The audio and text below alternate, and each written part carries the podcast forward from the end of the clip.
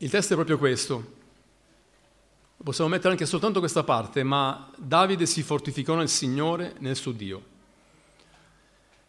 Introdurrò questo tema per chi è un uomo di, di fede, per qualcuno che cerca il Signore, sta cercando di fare la sua volontà, ma lo farò anche per chi è vittima delle sue scelte e pensa di non poter avere accesso alla forza che il Signore può donare, perché pensa di non meritarselo. Non so in quale di queste condizioni ti trovi, una cosa tutti abbiamo, sappiamo che oggi dobbiamo ancora invocare la forza che viene dall'alto. Questo è un tema, un tema molto importante, fortificarsi nel Signore. In questa frase abbiamo un invito per tutti a trovare la forza del Signore. E sappiamo partendo da Gesù, voglio partire proprio mettendo la base su quello che Gesù ha fatto, sappiamo che Gesù si è fortificato nel suo Dio cercando regolarmente la sua presenza. La sua potenza, anche lui lo dice, veniva proprio da questa comunione. Sappiamo che lui è il figlio di Dio, sappiamo che è Dio, ma Gesù ha mostrato come uomo di avere comunione con il Padre, cercando sempre quella forza che viene dall'alto. Si fortificava per poter avere le energie e tutto quello che era necessario per il popolo del Signore. E sappiamo che lo ha fatto nel Getsemani quando ha chiesto ai suoi discepoli di pregare con lui, vi ricordate? Anche lì c'è stato un grande combattimento, ha ricevuto forza per rientrare nella volontà del Signore e sappiamo che lo ha fatto anche sulla croce. Voglio fare questa premessa perché oggi faccio al contrario, vado, parto dal Nuovo, dal Nuovo Testamento per andare indietro e poi a sviscerare questa storia nella vita del re Davide. Paolo fortificò la Chiesa. Leggendo Atti capitolo 14 verso 20-22 dice la scrittura il giorno seguente partì con Barnaba per Derba e dopo aver evangelizzato quella città e fatto molti discepoli se ne tornarono a Listra, a Iconio e ad Antiochia, fortificando gli animi dei discepoli ed esortandoli a perseverare nella fede, dicendo loro che dobbiamo entrare nel regno di Dio attraverso molte tribolazioni, non soltanto ci troviamo chiaramente nel primo viaggio missionario, non soltanto hanno evangelizzato, ma sono ritornati fortificando quelli che erano stati convertiti al Signore. Questo è un tema importante, importante diventa tema centrale perché Cristo ci ha insegnato col suo esempio, è qualcosa che la Chiesa ha cominciato a vivere. L'Apostolo Paolo lo ha scritto anche nelle sue epistole. E scrivendo l'Epistola ai Romani, capitolo 4, verso 20, Parlando di Abramo dice però davanti alla promessa di Dio non vacillò per incredulità, ma fu fortificato nella fede e diede gloria a Dio. Questa è una possibilità che noi abbiamo, perciò l'obiettivo di essere fortificati era nella Chiesa dei primi tempi, era nell'obiettivo di Cristo ed era scritto anche nelle epistole per essere un'eredità per la Chiesa. E conosciamo anche Efesini capitolo 6 verso 10, dove prima di presentarci l'armatura del credente troviamo questo, capitolo 6, verso 10, fortificatevi nel Signore, nella forza della sua potenza. Ci siete?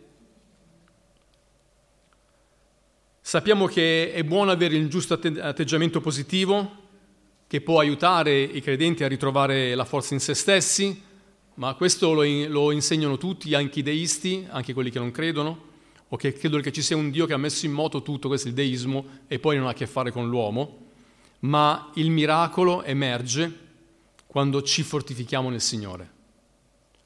Dati forza, do una pacca sulla spalla. Qualcuno in questo modo può trovare anche l'incoraggiamento, trova energie dentro di me stesso, ma qui il miracolo è si fortificò nel Signore. Parto da questo per mettere chiaramente le basi su qualcosa che noi conosciamo molto bene, ma che servono nella vita di tutti i giorni. Non ho bisogno della forza soltanto un giorno, come non ho bisogno di mangiare soltanto un giorno, devo ricevere le energie per poter trasformare quello che mangio nel, in energia fisica e tutto ciò che devo fare è anche mentale. Perciò i credenti di ogni tempo hanno trovato la loro forza nel Signore. Detto questo, che non è certamente una cosa che faccio come premessa e do per scontato, perché già tu puoi sapere che in questo modo può concludersi questo testo. Abbiamo il nostro tema, abbiamo fatto un excursus veloce su Gesù, sulla Chiesa degli Atti, sulle lettere, sulle epistole. Noi potremo andare a casa oggi, in questo momento, ok? Però mentre leggevo questa storia è emerso qualcosa che ha a che fare con un grandissimo uomo di Dio che ha fatto un'esperienza negativa proprio a Tisglag. E comincia anche qui il contrario, alla fine della storia, per poter poi fare un, un passaggio veloce sulla vita di Davide che ci porta a comprendere che nei momenti di preoccupazione, dove c'è tensione, a volte si fanno delle scelte, ma queste scelte che sono state già un errore rischiano di ritornare nel nostro rifugio e lì potremo poi trovarci in una gabbia, chiusi, e pensiamo che Dio non ci ascolterà, perché abbiamo fatto una cosa che non era secondo la sua volontà. Perciò leggiamo tutto il nostro testo. Prima Samuele capitolo 30, leggiamo dal verso 1 al verso 8.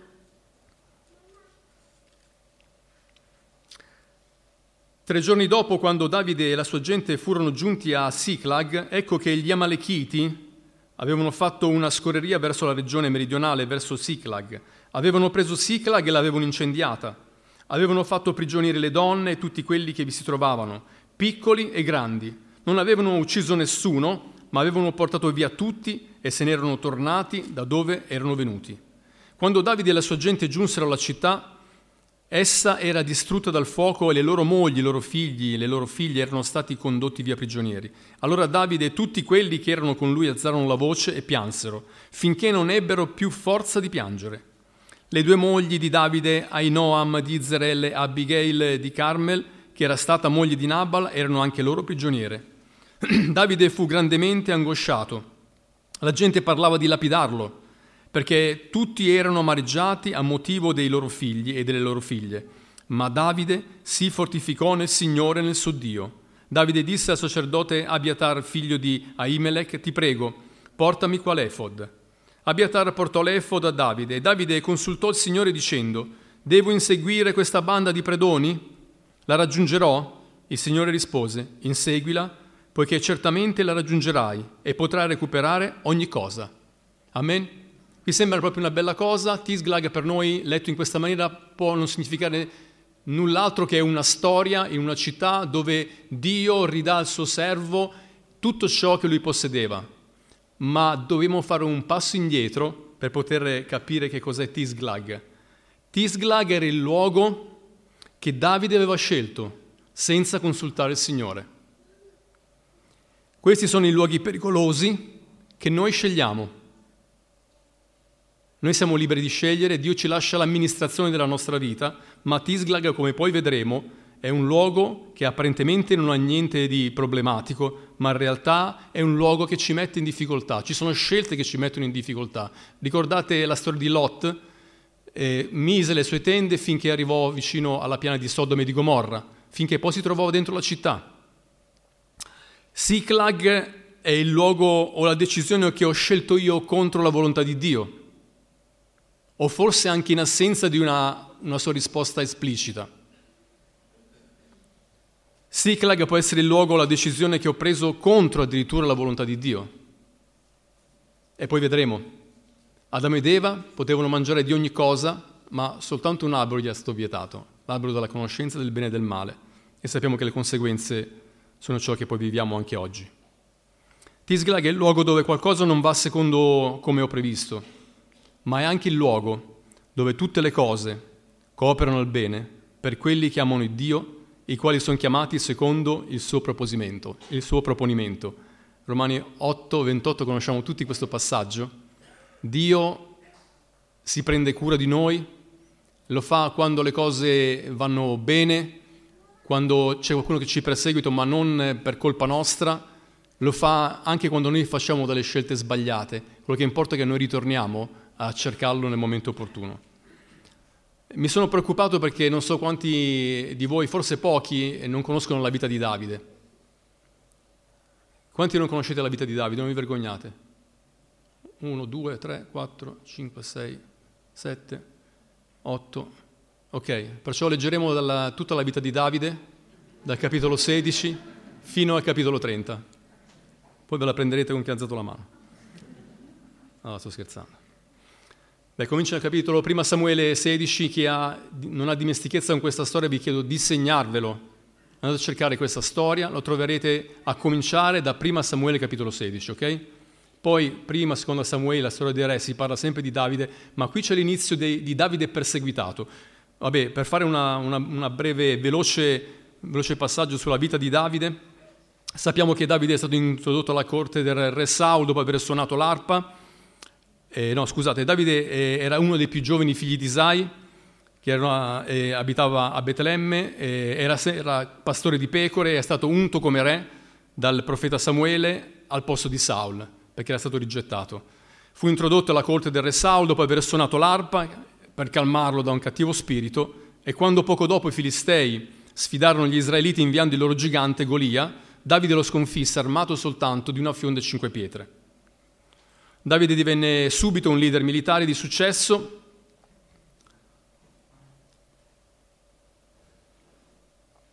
E le sue vittorie sul campo di battaglia furono celebrate dalle donne di Israele. Vi ricordate? Davide ha ucciso i suoi mille e Davide i suoi diecimila. Da quel momento Saul cominciò a vedere Davide come una minaccia per il suo regno. Così Saul cercò più volte di uccidere Davide, rendendosi conto che non era al sicuro, Davide iniziò con un periodo di fuga nascondendosi da Saul, durante il quale Davide raccolse centinaia di persone che non, aveva, non avevano niente da perdere, che, che costituirono il suo gruppo di guerrieri. Era un uomo di Dio perciò, è stato un musicista, ha scritto 73 salmi sicuramente sotto la sua mano, era un guerriero, era uno stratega, era intelligente, era un uomo che eh, poteva riuscire ovunque lo mettavate. Ma ci fu un momento nel quale, temendo per la sua vita, Davide cercò di rifugiarsi presso i Filistei, nemici tradizionali di Israele. Adesso dimenticate il capitolo 30 che abbiamo appena letto. Da pastore, unto re, scappa di fronte a Saul e a un certo punto disperato perché Saulo diventava sempre più pressante, fa una scelta di andare nel paese dei Filistei. Lì si avvicina in quella zona dalla quale abbiamo appena letto. Ma voglio leggere assieme anche questo passaggio per aiutarvi a comprendere. Eh, prima Samuele, capitolo 21, dai versi 10 a 15. Ho dovuto chiaramente fare delle pirolette per riuscire a tagliare ciò che era, eh, serviva a noi per oggi, per la, la sua storia. È bello conoscere tutta, questa, tutta la sua vita. Ma guardate cosa è successo proprio nella persecuzione.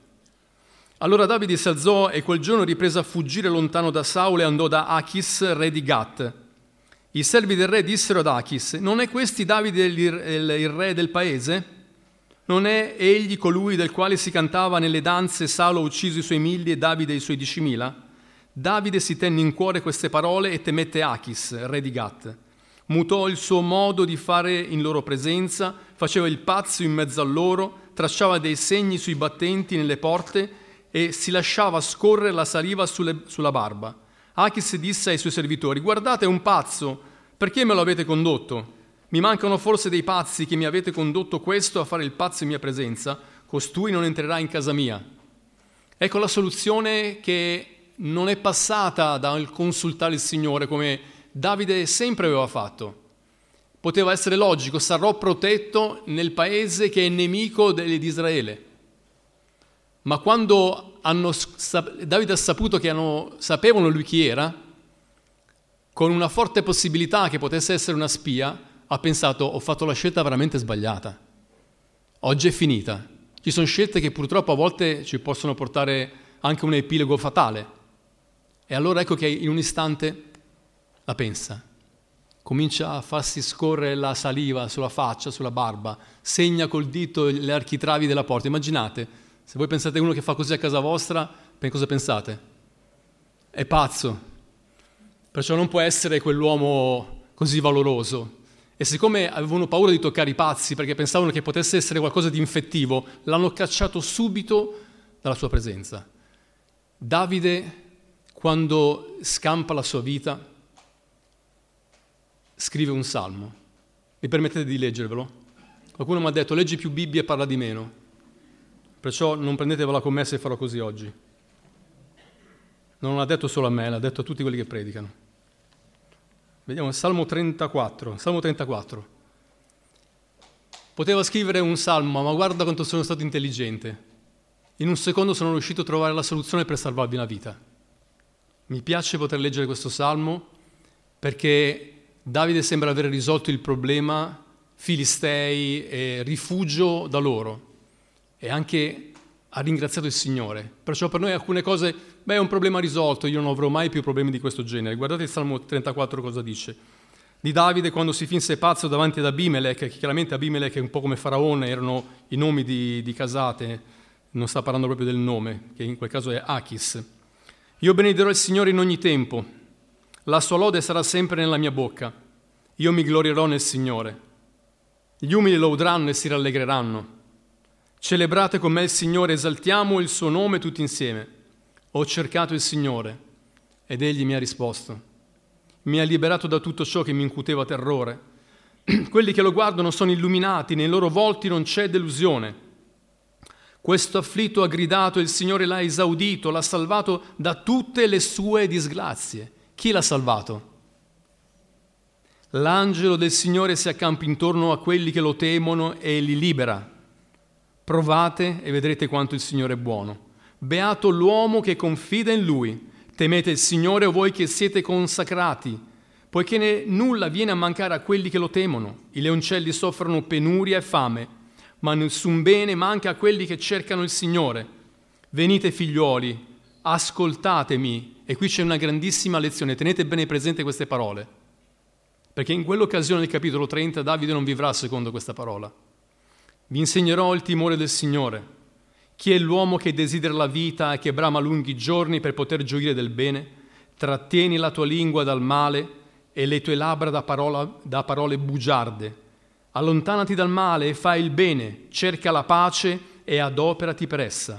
Gli occhi del Signore sono sui giusti, i suoi orecchi sono attenti al loro grido. Il volto del Signore è contro quelli che fanno il male, per cancellare dalla terra il loro ricordo. I giusti gridano e il Signore li ascolta, li libera da tutte le loro disgrazie. Il Signore è vicino a quelli che hanno il cuore afflitto, salva gli umili di spirito. Molte sono le afflizioni del giusto, ma il Signore lo libera da tutte. Egli preserva tutte le sue ossa, non se ne spezzerà neanche uno. La malvagità farà apparire il malvagio, quelli che odiano il giusto saranno considerati colpevoli. Il Signore riscatta la vita dei suoi servi, nessuno di quelli che confidano in Lui sarà considerato colpevole un uomo che fa un'esperienza proprio in quel luogo, non dà merito a se stesso di essere stato scaltro e veloce per mettere insieme quella messa in scena, sembra aver risolto il problema filistei. A volte succede così, siamo sicuri in alcune aree perché abbiamo fatto delle esperienze e abbiamo concluso quello che è stata la nostra certezza di lodare il Signore, ringraziarlo per quello che Lui ha fatto per noi e incoraggiare anche gli altri di non avere una, una bocca bugiarda, di poter camminare ancora in una certa maniera davanti al Signore.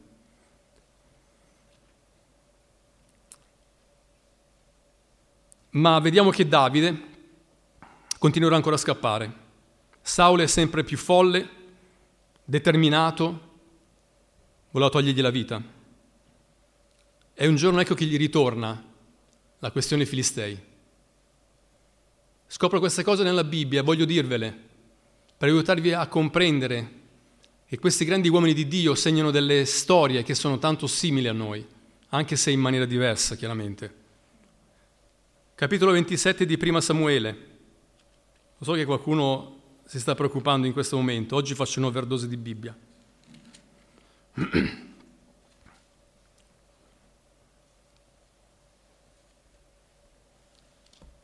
Leggendo questa storia capite da questa progressione dal capitolo 16 in avanti come eh, era sempre più feroce questo attacco di, di Saul e leggendo i salmi sappiamo l'angoscia che c'era nel cuore di Davide. Tanti salmi sono, esprimono questo, questa sua ansia, questa malattia che aveva dentro il cuore, quasi come malato si esprimeva.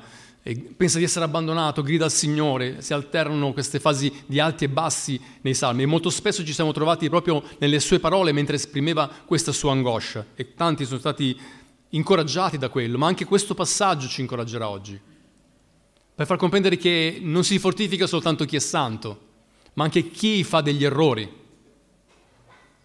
Prima Samuele capitolo 27, guardate cosa succede qua, stiamo mano a mano avvicinandosi al capitolo 30.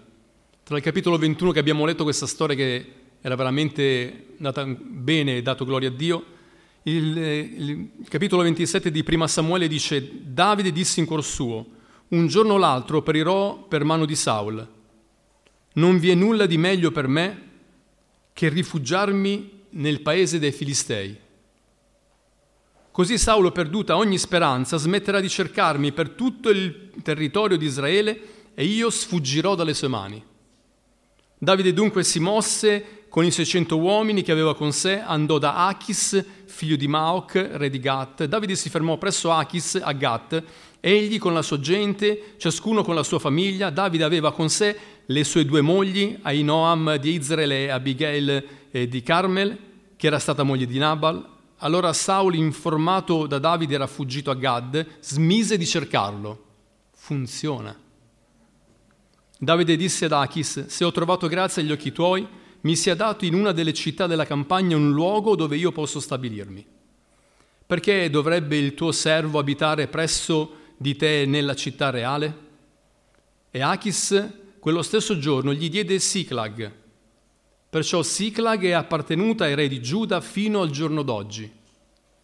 Davide rimase nel paese dei Filistei un anno e quattro mesi. Davide e la sua gente salivano e facevano delle scorrerie nel paese dei Gesurim, dei Giriziti, degli Amalechiti, poiché queste popolazioni abitavano da tempi antichi il paese, dal lato di Sur fino al paese d'Egitto. Permettetevi di arrivare fino al versetto 12, così capite meglio, senza che ve lo spiego. Davide devastava il paese e non vi lasciava in vita né uomo né donne, prendeva pecore, buoi, asini, cammelli e vestiti. Poi tornava indietro e andava da Achis. Achis domandava, dove avete fatto la scorreria oggi? Davide rispondeva, verso la regione meridionale di Giuda, perciò contro Israele, verso la regione meridionale degli Ierameeliti e verso la regione meridionale dei Chenei. Davide non lasciava in vita né uomo né donna da portare a Gat, poiché diceva, potrebbero parlare contro di noi e dire, così ha fatto Davide. Questo fu il suo modo di agire tutto il tempo che abitò nel paese dei Filistei. Achis aveva fiducia in Davide e diceva, egli si rende odioso a Israele, suo popolo, così sarà mio servo per sempre. Avete visto che, che storia strana? Se leggiamo un testo, un versetto, può significare delle cose molto importanti e anche un, un grande valore. Possiamo, possiamo prenderlo e applicarlo in tanti passaggi della scrittura. Se lo leggiamo anche in quel capitolo può significare qualche cosa, ma quando conosciamo la storia, ecco noi ci rendiamo conto che cosa stava succedendo veramente. E questa storia è una storia veramente particolare. Perché si è fidato questo re la prima volta no? Perché ormai era diventato noto che Davide era perseguitato da Saul. Perciò per Achis avere a fianco un uomo, un uomo prode suo, vicino nel suo esercito poteva essere un grande valore. Ma leggendo poi avanti ancora i capitoli 28, 29 e 30, ci rendiamo conto che eh, i principi dei Filistei non hanno voluto Davide. Soltanto Achis era quasi innamorato di Davide. Aveva anche questo rispetto, voglio usare questa parola che fosse più corretta. E dava fiducia, ma Davide che aveva espresso in quel salmo che abbiamo letto, che chi ha il timore dell'Eterno non cammina con lingua bugiarda, ha dovuto camminare per un anno e quattro mesi ingannando tutti i giorni qualcuno, uccidendo delle persone perché non potessero rivelare quello che lui stava facendo. E in realtà questo serviva in quel momento per proteggere se stesso. Poi avrebbe fatto la sua parte, forse, ma la storia era veramente complicata. Saul era veramente molto forte e molto attivo. Perciò ritornando alla nostra storia, adesso comprendiamo cosa significa Tisglag. Come prendere questa distruzione di Tisglag? Quando Davide con i suoi uomini arrivarono a Tisglag, videro il fumo che saliva dal, dalla città. Proprio mentre loro stavano facendo le loro solite scorrerie, quando sono tornati gli Amalechiti avevano portato via tutti, avevano incendiato la città. Tutti piansero fino a che non restarono più loro le forze. Possiamo piangere finché vogliamo, ma ci sono cose che devono essere affrontate. Piangere è naturale, è normale, è giusto che lo fai perché ti serve anche per aprirti, ma non risolverà il problema. La gente parlò di lapidarlo, probabilmente perché lo riteneva responsabile di quel disastro. È proprio in quel momento che Davide si fortificò nel Signore. Non era stata la scelta di un uomo giusto di ritornare dai Filistei la città di Tisglag non era una benedizione da parte di Dio. Ma abbiamo ancora una volta un esempio di un uomo che può ritornare a cercare il Signore e tornare a fortificarsi in Lui. E perciò cosa doveva fare Davide? Tutte le volte che ha sbagliato la procedura è ritornato di nuovo a rivedersi. Con lui aveva Abiatar, che era il figlio credo di Elimelech, che era uno di quei sacerdoti che Saulo ha fatto uccidere. Erano andati dalla sua parte. Gli chiese di portare l'efod, che è il vestito che dovevano mettersi per consultare il Signore. Andate a cercare questo vestito, troverete diverse versioni anche sulla rete, ma quello serviva per dire io sto cercando la faccia del Signore. Davide chiese al Signore, che faccio adesso? E quante volte abbiamo detto, che faccio adesso? Qualcuno ha detto, beh, adesso raccogli quello che hai seminato, questo è vero anche in parte. Ma ecco che ritornando a cercare quella forza che viene dall'alto, accettiamo anche di aver sbagliato. Signore, ho sbagliato. Anche se era giusto e il pensiero che aveva fatto funzionava, da un certo punto di vista umano funzionava, perché anche Achis era stato convinto che Davide era dalla sua parte. Ma il Signore non gli aveva detto nulla in favore di questo. E il Signore gli parlò, inseguili, recupererai tutto. Così su due piedi mi viene un po' in mente la parabola del figlio del prodigo.